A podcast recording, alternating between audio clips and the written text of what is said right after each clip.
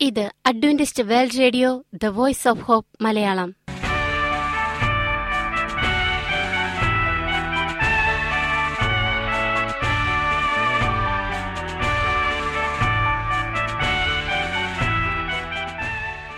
നിലയ്ക്കാത്ത ദൈവസ്നേഹത്തിന്റെ ശബ്ദപ്രപഞ്ചത്തിലേക്ക് ഞങ്ങളുടെ എല്ലാ പ്രിയപ്പെട്ട ശ്രോതാക്കൾക്കും സ്വാഗതം. ഞാൻ ഷാനി ബിനോയ്. ഇന്നത്തെ പ്രധാന പരിപാടികൾ കാവ്യശബ്ദം. ക്രിസ്തീയ ഭക്തിഗാനങ്ങളുടെയും കവിതകളുടെയും പ്രത്യേക ആസ്വാദന പരിപാടി വചനപ്രത്യാശ തിരുവചന സന്ദേശം. പാസ്റ്റർ ബിനോയ് ജേക്കബ് തിരുവചനത്തിൽ നിന്നും സംസാരിക്കുന്നു. ഇന്നത്തെ പരിപാടി ഒരു മനോഹരമായ ഗാനം കേട്ടുകൊണ്ട് ആരംഭിക്കാം.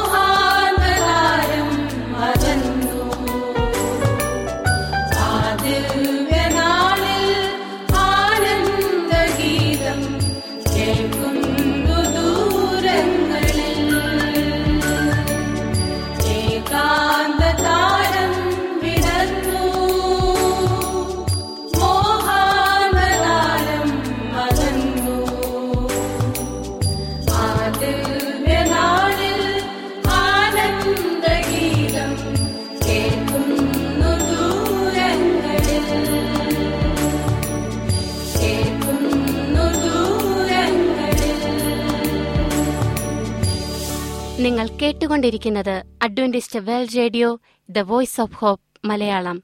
ഇനി വചനപ്രത്യാശ.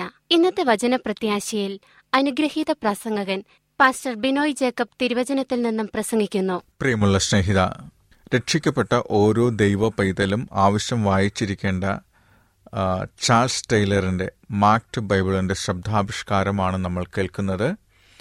തീർച്ചയായും തുടർന്ന് കേൾക്കാം. ദൈവം അനുഗ്രഹിക്കട്ടെ. പാട്ട് ഭാഗം ആറ് ക്യാപ്റ്റന്റെ പരിഭ്രമം. കപ്പലിൽ ധാരാളം പുസ്തകങ്ങൾ വെച്ചിട്ടുണ്ടെന്ന് അദ്ദേഹം പറഞ്ഞിരുന്നല്ലോ. ഞായറാഴ്ചയെക്കുറിച്ച് അതിൽ എന്തെങ്കിലും കാണുമോ എന്തോ? ശ്രീ ആൻഡേഴ്സനോട് ചോദിക്കാം. ഹരാൾഡ് ആൻഡേഴ്സനെ അന്വേഷിച്ചു പോയി. സർ താങ്കളുടെ ആളുകളെ കപ്പലിൽ വെച്ചിട്ടുള്ള പുസ്തകങ്ങളുടെ കൂട്ടത്തിൽ ഞായറാഴ്ചയെക്കുറിച്ച് എന്തെങ്കിലും ഉണ്ടോ? ഹരോൾഡ് എന്താണ് ചോദിക്കുന്നത്? ഉണ്ടായിരിക്കുമെന്ന് ഞാൻ വിചാരിക്കുന്നു. നിങ്ങൾ ഞായറാഴ്ചയല്ലേ അനുസരിക്കുന്നത്? അതെ പക്ഷെ ക്യാപ്റ്റൻ പറയുന്നത് ഞാൻ അതിൽ നിന്ന് മാറിപ്പോയേക്കും എന്നാണ്. അദ്ദേഹം ഇന്ന് രാത്രി ഞായറാഴ്ചയാണ് ശരിയെന്ന് ബൈബിളിൽ നിന്ന് കാണിക്കാൻ പോകുകയാണ് ഞായറാഴ്ചയെക്കുറിച്ച് ബൈബിളിൽ പറഞ്ഞിട്ടില്ല എന്ന് താങ്കൾ എന്നോട് പറയുമെന്നും എന്നാൽ വാസ്തവത്തിൽ പറഞ്ഞിട്ടുണ്ട് എന്ന് തെളിയിക്കാമെന്ന് ക്യാപ്റ്റൻ പറഞ്ഞിരിക്കുകയാണ്. വൈകിട്ട് അദ്ദേഹത്തെ സന്ധിക്കുന്നതിന് മുമ്പ് അതിനെക്കുറിച്ച് കഴിയുന്നത്ര കാര്യങ്ങൾ എനിക്ക് തന്നെ കണ്ടുപിടിക്കണം. ഏത് പുസ്തകത്തിൽ അത് കാണും? പല ചെറിയ പുസ്തകങ്ങളുണ്ട്. നിങ്ങൾ അനുസരിക്കേണ്ട ദിവസം ഏതാണ്? പുതിയ നിയമത്തിൽ ഞായറാഴ്ച തുടങ്ങിയ ആ കൂട്ടത്തിൽ കാണും. കണ്ടില്ലെങ്കിൽ പറഞ്ഞാൽ ഞാൻ സഹായിക്കാം. ഹറോൾഡ് ഈ ലഘുലേഖകൾ അന്വേഷിക്കുമ്പോൾ ക്യാപ്റ്റൻ ഹറോൾഡിനോട് പറയേണ്ട കാര്യങ്ങൾക്ക് ഒരു രൂപം കൊടുക്കുകയായിരുന്നു. യൗവനക്കാരന് പ്രയോജനകരമായ കാര്യങ്ങൾ പൊതുവായി മനസ്സിലാക്കി കൊടുക്കുവാൻ ഒതുങ്ങുന്ന വാക്യങ്ങൾ അയാൾ തേടി. സബദ് എന്ന വിഷയം കൈകാര്യം ചെയ്തിട്ട് വർഷങ്ങളായിരുന്നു. മാത്രമല്ല ഞായറാഴ്ചയെക്കുറിച്ച് പരാമർശിക്കുന്ന വാക്യങ്ങൾ കണ്ടുപിടിക്കുവാൻ ഒരിക്കലും അദ്ദേഹം പരിശ്രമിച്ചിരുന്നില്ല എന്നതാണ് വാസ്തവം. അത് സുവിശേഷങ്ങളിൽ പ്രത്യേകിച്ചും ഉയർപ്പിനെക്കുറിച്ച് പറയുന്നതിനോടൊപ്പം കാണും എന്ന് അയാൾക്ക് ഉറപ്പുണ്ട്. എന്നാൽ വളരെയേറെ നോക്കിയിട്ടും അത് കണ്ടെത്താൻ കഴിഞ്ഞില്ല. എവിടെയാണ് നോക്കേണ്ടതെന്ന് ഞാൻ മറന്നേ പോയി അയാൾ ബൈബിൾ കൺകോർഡൻസിലേക്ക് തിരിഞ്ഞു. ക്രൂഡനും എന്തുകൊണ്ടോ ഞായറാഴ്ചയെക്കുറിച്ച് പരാമർശിച്ചിട്ടില്ല. തീർച്ചയായും വേദപുസ്തകത്തിലുള്ള എല്ലാ വാക്കുകളും ക്രൂഡൻ എടുത്ത് എഴുതാനിടയില്ല ഞായർ ഞായർ എവിടെയാണ് ഞാനത് കണ്ടത്? യൗവനക്കാരൻ വരുമ്പോൾ പറ്റാത്ത കാര്യത്തിന് ഞാൻ അവനെ വിളിച്ചുവെന്ന് കണ്ടാൽ എന്ത് വിചാരിക്കും? അപ്പോഴാണ് ഒരു നല്ല കാര്യം അയാൾ ഓർത്തത്. ശ്രീമൻ മിച്ചൽ ഒരു പുരോഹിതനാണല്ലോ. അദ്ദേഹത്തോട് ചോദിച്ചാൽ അതും മറ്റ് പ്രയോജനകരമായ കാര്യങ്ങളും മനസ്സിലാക്കാം. ശ്രീ മിച്ചൽ ക്യാപ്റ്റനെ തന്റെ മുറിയിൽ സ്വീകരിച്ചു. പ്രസിദ്ധനായ ക്യാപ്റ്റൻ നോർമൻ തന്നെ കാണാൻ വന്നതിൽ അയാൾക്ക് സന്തോഷമാണുണ്ടായത്. ക്യാപ്റ്റൻ "ആ, ക്ഷമിക്കണം മിസ്റ്റർ മിച്ചൽ. ഒരു സഹായം തേടിയാണ് ഞാൻ വന്നിരിക്കുന്നത്. അത്ഭുതകരമായ മനപരിവർത്തനം അനുഭവിച്ച ഒരു യൗവനക്കാരൻ എന്റെ ജോലിക്കാരുടെ കൂട്ടത്തിൽ ഉള്ളതിനെക്കുറിച്ച് താങ്കൾക്കറിയാലോ? വരയിട്ട ബൈബിളുള്ള മനുഷ്യൻ എന്നാണ് അയാളെ അറിയപ്പെടുന്നത്. അവന്റെ ചരിത്രം വളരെ രസകരമാണ്. ഏഴാം ദിവസക്കാരുടെ കൂട്ടത്തിലെ ഒരു പാസ്റ്റർ ആൻഡേഴ്സൺ ഈ ചെറുപ്പക്കാരനെ സ്വാധീനിച്ച് വലയത്തിലാക്കിയിരിക്കുകയാണ്. ശബ്ദിനെക്കുറിച്ച് ഈ യവനക്കാരനെ അയാൾ ചിന്താക്കുഴപ്പത്തിലാക്കും എന്ന് ഞാൻ ഭയപ്പെടുന്നു. ഞായറാഴ്ചയാണ് ശരിയായ ആരാധന ദിവസമെന്ന് അവന് കാണിച്ചു കൊടുക്കാനായി ഇന്ന് രാത്രിയിൽ എന്നെ കാണാൻ ഞാൻ പറഞ്ഞിട്ടുണ്ട്. ഞായറാഴ്ചയെക്കുറിച്ച് പറഞ്ഞിരിക്കുന്ന വാക്യങ്ങൾ എനിക്കൊന്ന് പറഞ്ഞു തരാമോ? ക്യാപ്റ്റന്റെ അഭ്യർത്ഥന കേട്ട മാത്രയിൽ ശ്രീമാൻ മിച്ചലിന്റെ മുഖത്തുണ്ടായ ഭാവം ഒരു പുഞ്ചിരി വിളർച്ച നിരാശ മനക്ലേശം. അതെന്തായിരുന്നാലും സന്തോഷകരമായിരുന്നില്ല മിച്ചൽ.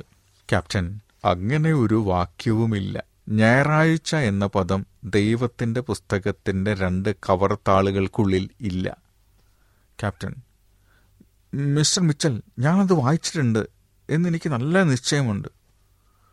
മിച്ചൽ ക്യാപ്റ്റൻ അത് ബൈബിളിലല്ല. ആഴ്ചവട്ടത്തിന്റെ ഒന്നാം നാൾ എന്ന് ചില പരാമർശങ്ങൾ കാണും. എന്നാൽ ഞായറാഴ്ച എന്നില്ല. ഏതായാലും ആഴ്ചയുടെ ഒന്നാം നാൾ പരിശുദ്ധമാണെന്ന് ഒരു പ്രസ്താവനയും വേദപുസ്തകത്തിലില്ല. ഞായറാഴ്ച ആചരിക്കുന്നതിന്റെ കാരണങ്ങൾ വേദപുസ്തകത്തിൽ നിന്ന് കാണിപ്പാനുള്ള താങ്കളുടെ ശ്രമം പ്രയാസമേറിയതാണ്. ശ്രീമൻ മിച്ചൽ സധൈര്യം പ്രസ്താവിച്ച ഈ വസ്തുതയുടെ ഒരു സൂചന പോലും ഷഷ്ടിപൂർത്തി കഴിഞ്ഞ ക്യാപ്റ്റൻ ഒരിക്കലും കേട്ടിരുന്നില്ല. അയാൾ സ്തംഭിച്ചുപോയി. അത് ശരിയായിരിക്കില്ല എന്ന് അയാൾ ചിന്തിച്ചു. അതോ തെറ്റുപറ്റിയത് തനിക്കാണോ എന്ന് അയാൾ ശങ്കിച്ചു. ശ്രീ മിച്ചൽ അതീവ ബുദ്ധിമാനായ ഒരാളായിരുന്നു. സഭയുടെയും അതിന്റെ വേലയുടെയും വലിയ കൈത്താങ്ങായ അയാൾ കിഴക്കും പടിഞ്ഞാറും നാടുകളിൽ മുപ്പത് വർഷത്തിലധികമായി അറിയപ്പെട്ട വ്യക്തിയായിരുന്നു. അവിശ്വാസികളോടും നിരീശ്വരന്മാരോടും സഭയ്ക്കകത്തും പുറത്തുമുള്ള വൈരികളോടും അടരാടുന്നതിൽ അയാൾ ഒരിക്കലും ശങ്കിച്ചിരുന്നില്ല. എന്നാൽ ശബദ ആചാരക്കാരോടും ഒരു സംവാദത്തിൽ ഏർപ്പെടുന്നതിൽ നിന്ന് അയാൾ എപ്പോഴും മനഃപൂർവം ഒഴിഞ്ഞു നിന്നു. കാരണം ഈ കാര്യത്തിൽ വിജയിക്കുക അസാധ്യമാണെന്ന് അയാൾ നല്ലതുപോലെ മനസ്സിലാക്കിയിരുന്നു. അതുകൊണ്ട് താൻ മനസ്സിലാക്കിയിരുന്ന വസ്തുത മടിക്കാതെ തുറന്നടിച്ച് പ്രസ്താവിച്ചതിൽ അതിശയിക്കാനില്ല.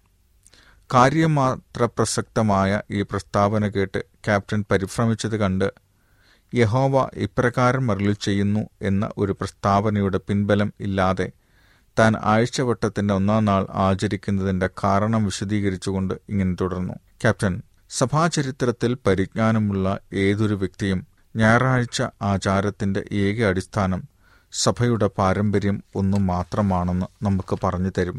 ക്രിസ്തുവും അപ്പോസ്തലന്മാരും അവരോട് അടുത്ത് ബന്ധപ്പെട്ടിരുന്നവരും നാലാം കൽപ്പന പ്രകാരമുള്ള ഏഴാം ദിന ശബദ് ആചരിച്ചിരുന്നവരാണ്. ക്രിസ്തുവിന് ശേഷം പല ശതാബ്ദങ്ങൾ വരെയും ഞായറാഴ്ചയ്ക്ക് പരിശുദ്ധി കൽപ്പിക്കുന്ന യാതൊന്നും ആർക്കും അറിവുണ്ടായിരുന്നില്ല. ഈ മാറ്റം കാലക്രമേണ സഭാധിപന്മാരുടെ സ്വാധീനം കൊണ്ടുണ്ടായതാണ്. അതിന് ദൈവികമായ അംഗീകാരം ഉണ്ടായിരുന്നു എന്ന് ധരിച്ചു പോകരുത് കാലത്തിന് യോജിച്ച മാറ്റത്തിന്റെ അനന്തരഫലം മാത്രമായിരുന്നു അത്. താങ്കളോട് പറഞ്ഞ ഈ കാര്യം എന്റെ സുഹൃത്തുക്കളോട് ഞാൻ പലതവണ രഹസ്യത്തിൽ സമ്മതിച്ചിട്ടുള്ളതാണ്. അവരോട് പറഞ്ഞിട്ടുള്ള ഒരു കാര്യം ഇപ്പോൾ താങ്കളോടും പറയാം. നാം അംഗീകരിക്കാത്ത ഒരു രീതിയിലാണ് അത് സംഭവിച്ചതെന്നിരിക്കലും ഈ മാറ്റം സംഭവിച്ചു കഴിഞ്ഞു. ഇനി ന്യായമായി നമുക്ക് ചെയ്യാവുന്ന കാര്യം അതിനെ അംഗീകരിച്ചുകൊണ്ട് ദൈവത്തിന്റെ വലിയ സഭയോട് ചേർന്ന് നിന്ന് ലോകത്തെ സുവിശേഷീകരിക്കുക എന്നുള്ളതാണ്. ഇപ്പോൾ ഈ കാര്യത്തിൽ ഒരു നവോത്ഥാനത്തിന് തുനിയുന്നത് വളരെ അമാന്തിച്ചു പോയി. ഇനിയും ചെറിയൊരു ഉപദേശം. ഒരു വിശാലമായ അർത്ഥത്തിൽ അതിനെ കൈകാര്യം ചെയ്യുക. ഈ പ്രശ്നത്തിൽ പിടിച്ചുകൊണ്ടിരുന്നാൽ വിഷമകരമായ പല പ്രതിസന്ധികൾക്ക് അത് കാരണമായേക്കാം. മാത്രമല്ല സന്മാർഗ പ്രമാണത്തിന്റെ നിലനിൽപ്പിൽ വിശ്വസിക്കുന്നവർക്ക് അവരുടെ വാദഗതി മുന്നോട്ട് വയ്ക്കാനുള്ള അവസരമുണ്ടാകുകയും അവരുടെ ചോദ്യങ്ങൾക്ക് ഉത്തരം കൊടുക്കുവാൻ നമുക്ക് കഴിയാതെയും വരും. ഞാൻ പറയുന്നത് താങ്കൾ മനസ്സിലാക്കുമെന്ന് കരുതുന്നു.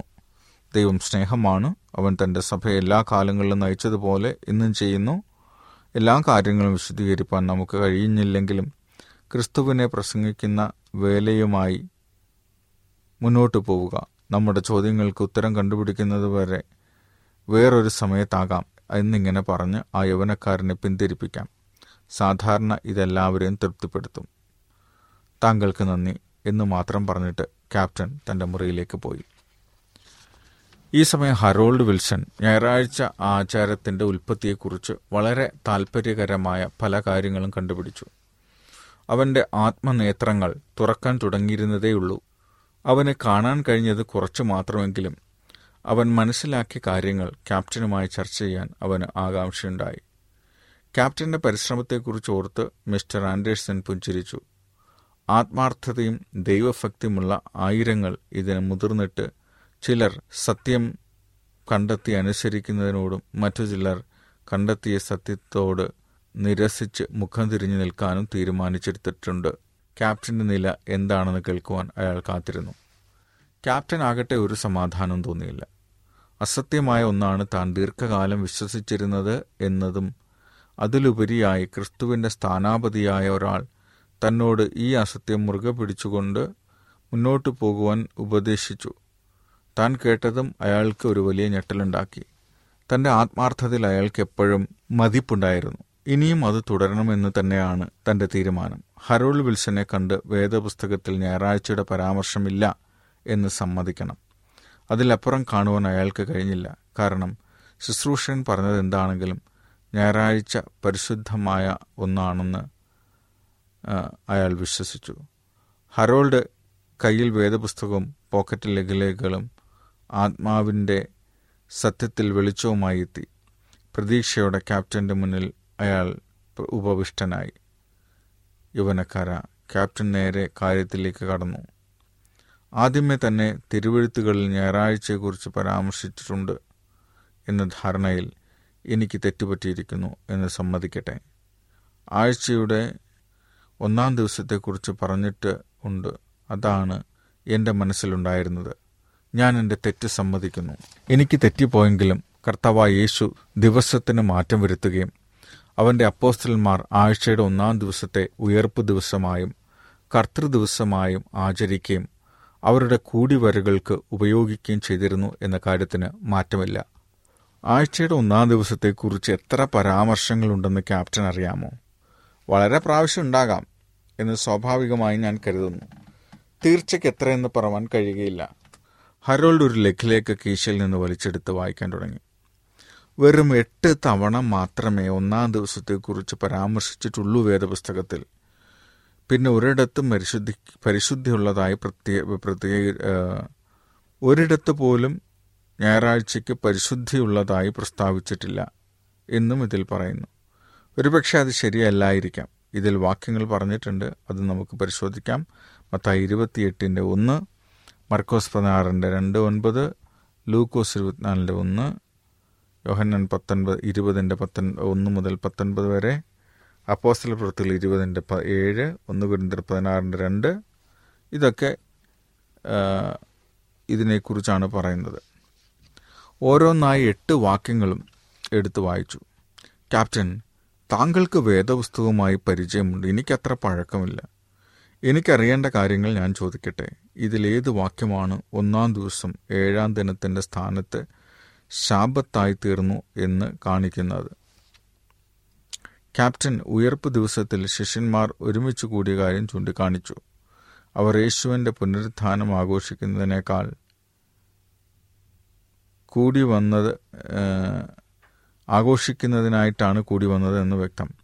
കാരണം യേശു അവരുടെ നടുവിൽ നിന്നുകൊണ്ട് നിങ്ങൾക്ക് സമാധാനം എന്ന് പറഞ്ഞതായി കാണുന്നു. ലൂക്കോസ് ഇരുപത്തിനാലിന് മുപ്പത്തിയാറ്. ഈ സമയത്ത് അവൻ അവരുടെ മേലൂതി പരിശുദ്ധാത്മാവിനെ നൽകിക്കൊണ്ട് തന്റെ ഉയർത്തെഴുന്നേൽപ്പിനെക്കുറിച്ച് പ്രസംഗിക്കുവാൻ അവർ പറഞ്ഞയച്ചു. ഇത് തൃപ്തികരമായ ഒരു വിശദീകരണമല്ലേ? അത് ശരിയാണെന്ന് തോന്നുന്നു. എങ്കിലും താങ്കൾ ശ്രദ്ധിക്കാത്ത ഒരു സംഗതിയുണ്ട്. ഹരോൾഡ് ലെഗിലേക്ക് പരിശോധിച്ചിട്ട് പറഞ്ഞു. ശിഷ്യന്മാർ കൂടി വന്നപ്പോൾ അവർ അത്താഴം കഴിക്കുകയായിരുന്നു. മർക്കോസ് പനാറിന് പതിനാല്. യേശു വന്നപ്പോൾ അവൻ അവന് തേൻകട്ടയും വറുത്ത മീനും കൊടുത്തു. ലൂക്കോസ് ഇരുപത്തിനാലിന് നാൽപ്പത്തിരണ്ട്. യഹൂദന്മാരെ പേടിച്ച് അവർ കഥകടച്ചിരുന്നു കടച്ചിരുന്നു. യോഹൻ ഇരുപതിന്റെ പത്തൊൻപത്. യേശു വന്നപ്പോൾ അവർ അവന് തേൻകട്ടയും വറുത്ത മീനും കൊടുത്തു. ലോക്കൂസ് ഇരുപത്തിനാലിന് നാൽപ്പത്തിരണ്ട്. യഹൂദന്മാരെ പേടിച്ച് അവർ കഥകടച്ചിരുന്നു യോഹന്നാൻ ഇരുപതിന്റെ പത്തൊൻപത്. അവർ ഉയർത്തെഴുന്നേറ്റു എന്ന് അവർ വിശ്വസിച്ചിരുന്നില്ല. കാരണം അവർ അവൻ അവർക്ക് പ്രത്യക്ഷ പ്രത്യക്ഷപ്പെട്ടപ്പോൾ ഒരു ഭൂതത്തെ കണ്ടു എന്ന് കരുതി അവർ ഭയപ്പെട്ടു. ലൂക്കോസ് ഇരുപത്തിനാലിന് മുപ്പത്തിയേഴ്. അവർ വിശ്വസിക്കായികയാൽ ക്രിസ്തു അവരെ ശാസിച്ചു. മർക്കോസ് പതിനാറിന്റെ പതിനാല്. എന്നിവരുടെ ഭയം അകറ്റാനായി നിങ്ങൾക്ക് സമാ നിങ്ങൾക്ക് സമാധാനം എന്ന് പറഞ്ഞു. കൂടാതെ തോമസ് പല ദിവസങ്ങൾക്ക് ശേഷവും വിശ്വസിച്ചില്ല എന്ന് കാണുന്നു. വിശ്വസിച്ചിട്ടില്ലാതിരിക്കെ അവർ ഉയർപ്പ് ആഘോഷിച്ചിരിക്കാൻ സാധ്യതയില്ല. അങ്ങനെയല്ലേ ക്യാപ്റ്റൻ? യവനക്കാരാ നിങ്ങൾക്കിതെല്ലാം എവിടെ നിന്ന് കിട്ടി? ഇക്കാര്യം മുമ്പ് ഞാൻ ഒരിക്കലും നിങ്ങളുമായിട്ട് സംസാരിച്ചിട്ടില്ലല്ലോ. എന്നാൽ വേറൊരു കാര്യം അപ്പോസ്തലന്മാരുടെ കാലത്ത് വിശ്വാസികൾ ആഴ്ചയുടെ ഒന്നാം ദിവസം ആചരിച്ചിരുന്നതായി തെളിയിക്കുന്നു. അപ്പം നുറുക്കുവാൻ ആഴ്ചവട്ടത്തിന്റെ ഒന്നാം ദിവസം കൂടി വന്നതായി വ്യക്തമാക്കിയിരിക്കുന്നു. വീണ്ടും ചെറുപ്പക്കാരൻ തന്റെ പക്കലുള്ള ലഘുലകളിലേക്ക് പരിശോധിച്ചുകൊണ്ട് പറഞ്ഞു ക്യാപ്റ്റൻ ആ യോഗം ശനിയാഴ്ച രാത്രി നടന്നിരിക്കാനാണ് സാധ്യത. കാരണം അത് ആഴ്ചയുടെ ഒന്നാം ദിവസത്തിന്റെ രാത്രിയിലായിരുന്നു. രാത്രിയാണ് ഓരോ ദിവസത്തെയും ആദ്യ സഭ. ഉൽപ്പത്തി ഒന്നിന്റെ അഞ്ച് എട്ട്. പൗലോസ് അടുത്ത പ്രഭാതത്തിൽ അസോസിലേക്ക് പോകാനിരുന്നതിനാൽ പാതിരാത്രി വരെ പ്രസംഗിച്ചു. അപ്പോസ്റ്റൽ പ്രത്തുകൾ ഇരുപതിന്റെ ഏഴ്. അതിനുശേഷം അവർ അത്താഴം കഴിച്ചിട്ട് വാക്യം പറഞ്ഞ് പുലരും വരെ സംഭാഷിച്ചും അനന്തരം ഞായറാഴ്ചയുടെ പകൽ സമയത്ത് അസസേലിലേക്ക് പത്തൊൻപത് മൈൽ നടന്നു. ആ ദിവസം അവൻ തീർച്ചയായും ഒരു വിശുദ്ധ ദിവസമായി ആചരിച്ചില്ല. ആ സമയത്താണെങ്കിലും പൗലോസിന്റെ സൗകര്യം കണക്കിലെടുത്ത് വിളിച്ചുകൂട്ടിയ ഒരു പ്രത്യേക യോഗമായിരുന്നു അതെന്ന് വേണം അനുമാനിക്കാൻ. അപ്പം നുറുക്കിയത് കർത്താവിന്റെ മരണത്തെ ഓർമ്മിപ്പിക്കുവാനായിരുന്നില്ല പിന്നെയോ ദഹിപ്പിക്കുന്നതിന് വേണ്ടിയായിരുന്നു. ആ സമയത്ത് മണി മുഴങ്ങിയതും കേട്ടു ഹരോൾഡ് ബന്ധപ്പെട്ട് തന്റെ ജോലിക്ക് പോയി. ക്യാപ്റ്റൻ അല്പം സ്തംഭിച്ച് ഇരുന്നു പോയി. വർഷങ്ങളായി താൻ മനസ്സിലാക്കിയിരുന്നത് തെറ്റായിരുന്നല്ലോ എന്നും ദൈവവചനത്തിന്റെ ഒരു ശുശ്രൂഷകൻ തന്നോട് മനസ്സിലാക്കിയ തെറ്റിനെതിരെ കണ്ണടച്ചു കൊള്ളുവാൻ ഉപദേശിച്ചത് നിന്നും അവർക്ക് മനസ്സിലായി? മറ്റു കാര്യങ്ങളിലും ഇതേപോലെ ഞാൻ ഗ്രഹിച്ചിരിക്കുന്നത് തെറ്റായിരിക്കുമോ? ഉയർത്തെഴുന്നേൽപ്പിനെ കുറിച്ചുള്ള ആ ലളിതമായ വാക്യങ്ങൾ ഞാൻ ശരിക്കും മനസ്സിലാക്കിയില്ലെങ്കിൽ കൂടുതൽ ഗഹനമായ മറ്റു വിഷ വിഷയങ്ങളിൽ ഞാൻ സത്യത്തിൽ നിന്നും വളരെ ദൂരമായിരിക്കണം എന്ന് അയാൾ ചിന്തിച്ചു. അടുത്ത സമയത്ത് തന്നെ ദൈവം അനുവദിച്ചാൽ ശ്രീ മിച്ചലിനെ ഒന്നുകൂടെ കാണണം. ഈ സംഗതിയുടെ ആഴത്തിലേക്ക് ഇറങ്ങുവാൻ ഞാൻ ഉദ്ദേശിക്കുന്നു. നമ്മൾ കേട്ടുകൊണ്ടിരിക്കുന്നത് രക്ഷിക്കപ്പെട്ട ഓരോ ദൈവവേദിലും ആവശ്യം വായിച്ചിരിക്കേണ്ട ഒരു വിശിഷ്ട ഗ്രന്ഥമായ ചാൾസ് ടൈലറിന്റെ മാർക്കഡ് ബൈബിളിന്റെ ആറാമത്തെ അധ്യായമാണ്. തീർച്ചയായിട്ടും ഈ ഇതിന്റെ തുടർഭാഗങ്ങൾ വരും ദിവസങ്ങൾ കാണാം. ദൈവം നമ്മളെ അനുഗ്രഹിക്കട്ടെ കർത്താവ് നമ്മളെ ഉപയോഗിക്കട്ടെ. ദൈവം നമ്മളെ ഓരോരുത്തരെയും അനുഗ്രഹിക്കട്ടെ. അമേൻ അമേൻ